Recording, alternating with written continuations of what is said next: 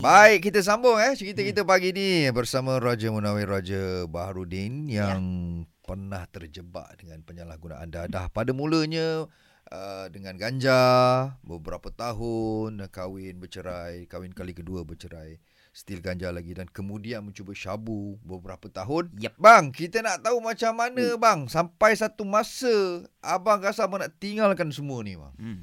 kesihatan abah saya masa tu pun dia dengan dengan usia dia saya tiba-tiba saya terse- tersentuh hati saya saya tengok keadaan dia Ha. dan dalam masa yang sama saya ada satu anak dari perkahwinan yang pertama anak perempuan Okey. masa tu saya saya terlalu rindukan dia dalam masa yang sama saya rasa macam ada halangan kat situ Kenapa susah sangat nak jumpa bang? uh, halangan halangan daripada ibu tiri saya Okey.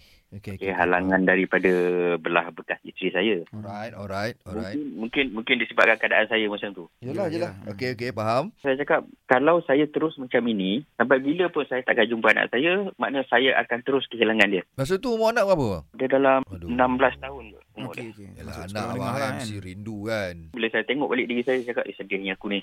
Sampai bila aku nak macam ni. Masa tu saya cuba cari jalan keluar. Saya balik ke makcik saya yang pernah Jaga. besarkan saya lah. Saya jumpa makcik tu pula. Saya jadi sedih pula tengok dia. Sebab dia tahu kisah saya. Saya, saya tak nak dia rasa menyesal. Dia besarkan saya. Sebab ramai yang cakap bang, bila-bila dah terjebak, dia susah, Susah nak lah. berhenti. Hmm, hmm, hmm. Benda ni ter- sebenarnya terletak pada diri kita. Ah, Kekuatan yang ada itu dalam diri dia, diri. itu dia sebenarnya. Hmm. Hmm. Tanya diri sendiri lah kan. Ada pada diri kita Ah, kan sebenarnya kan. Dia, dia dia satu benda yang paling basic lah, yang paling mudah untuk kita faham. Apabila kita semakin jauh dari Tuhan, Hmm, hmm. Yes. bila kita nak dekat balik tu dia punya halangan dia banyak. Of course lah, setan iblis semua dia dah buat satu Yes. tembok yang besar supaya kita tidak cuba untuk untuk dekatkan diri kita balik pada Tuhan. Yes, betul. So Yes. benda-benda ini yang berlaku. So kesimpulannya bang, boleh berhenti, betul tak bang? Ah, Memang boleh berhenti. Memang boleh berhenti Hmm. cerita. So mung- pagi ni ramai yang dengar. Mm-mm. So mungkin dia rasa bagi dia rasa macam susah lah aku nak berhenti. Tapi Sebenarnya tengok boleh, sebenarnya boleh. Ini contoh Sebenarnya yang terbaik dari uh, Raja Munawir Raja Baharudin. Kita kena kuat. Kata eh. boleh berhenti. InsyaAllah. Cantik bang. Itu Okey nasib bang, baik terima tu. kasih banyak-banyak bang untuk pagi ni. Abang jaga diri baik-baik bang eh. Semoga bang kuat, Betul, terus betul. kuat. InsyaAllah bang eh.